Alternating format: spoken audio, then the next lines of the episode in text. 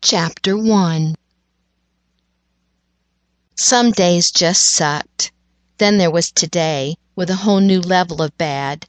Storey Dalton, sixteen, was now boyfriendless. Jeff had moved away from Bankhead six months ago, but in her mind they were still a couple. Until his Facebook message this morning. Like what was she supposed to do with that? He had a new girlfriend and wanted her to be happy for him. She stomped a hapless weed in front of her. The girl's name was Pam. Who called their kid Pam? Sounded like her mother's cooking spray. The sun shone down so brightly its reflection off the creek blinded her, and of course she'd forgotten her sunglasses. Swearing, she headed to the shady side of the path, through the woods where the poplars grew tall and straight. Halfway to school meant halfway to nowhere today. Jeff had been her best friend first, and then finally her boyfriend, but only for the last couple of months. They no sooner made that magical development in their relationship when she found out his family was moving. So what if they were apart? Wasn't true love supposed to survive everything? Even she couldn't hold back a snicker at that thought. True love my ass.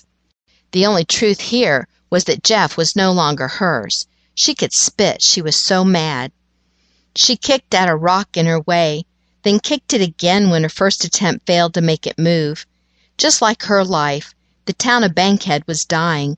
The mine had closed, and everyone cute or interesting had moved away. The place was a ghost town. There were less than a couple hundred kids in school now, and that covered all 12 grades. Her prospects weren't looking too bright at finding a replacement boyfriend. Tall and slim to the point of being almost skinny, she wasn't exactly a raving beauty, all elbows and knees. Jeff had called her unique, an artist with an interesting perspective on life. She pulled back her leg and lashed out at a bigger rock, hard. Damn, that felt good. Grinning, she went a little wild and kicked the shit out of a good half dozen stones, reveling in the solid slap against her foot and the hefty force she could apply. Storey struck out at life, her lack of friends, and, most of all, at her current boyfriendless state. The last kick did it. A pressure gauge in her chest released, and she laughed as the weight slid off her shoulders. He's found someone else. Fine. So will I. So it may not be today or tomorrow, but I'll find someone too. As she passed another big rock, she seriously thought about giving it a good whack when a glint beside it caught her eye. A pencil! She grinned in delight. She loved pencils, had a shoebox full in her bedroom. Picking it up, she brushed some of the loose dirt off. Unusually flat, with a well loved look to it, the bare nub of lead showing spoke to the artist in her. Cool!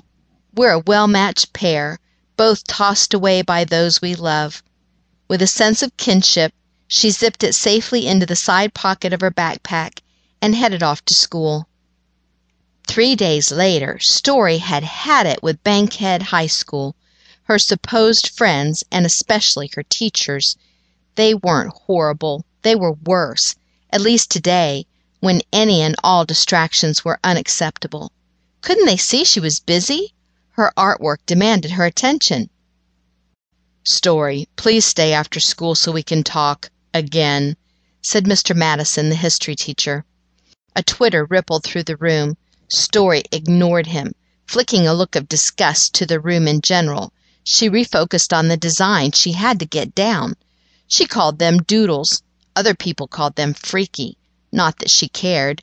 She'd been drawing since she could hold a pencil. She wasn't about to stop now. She couldn't.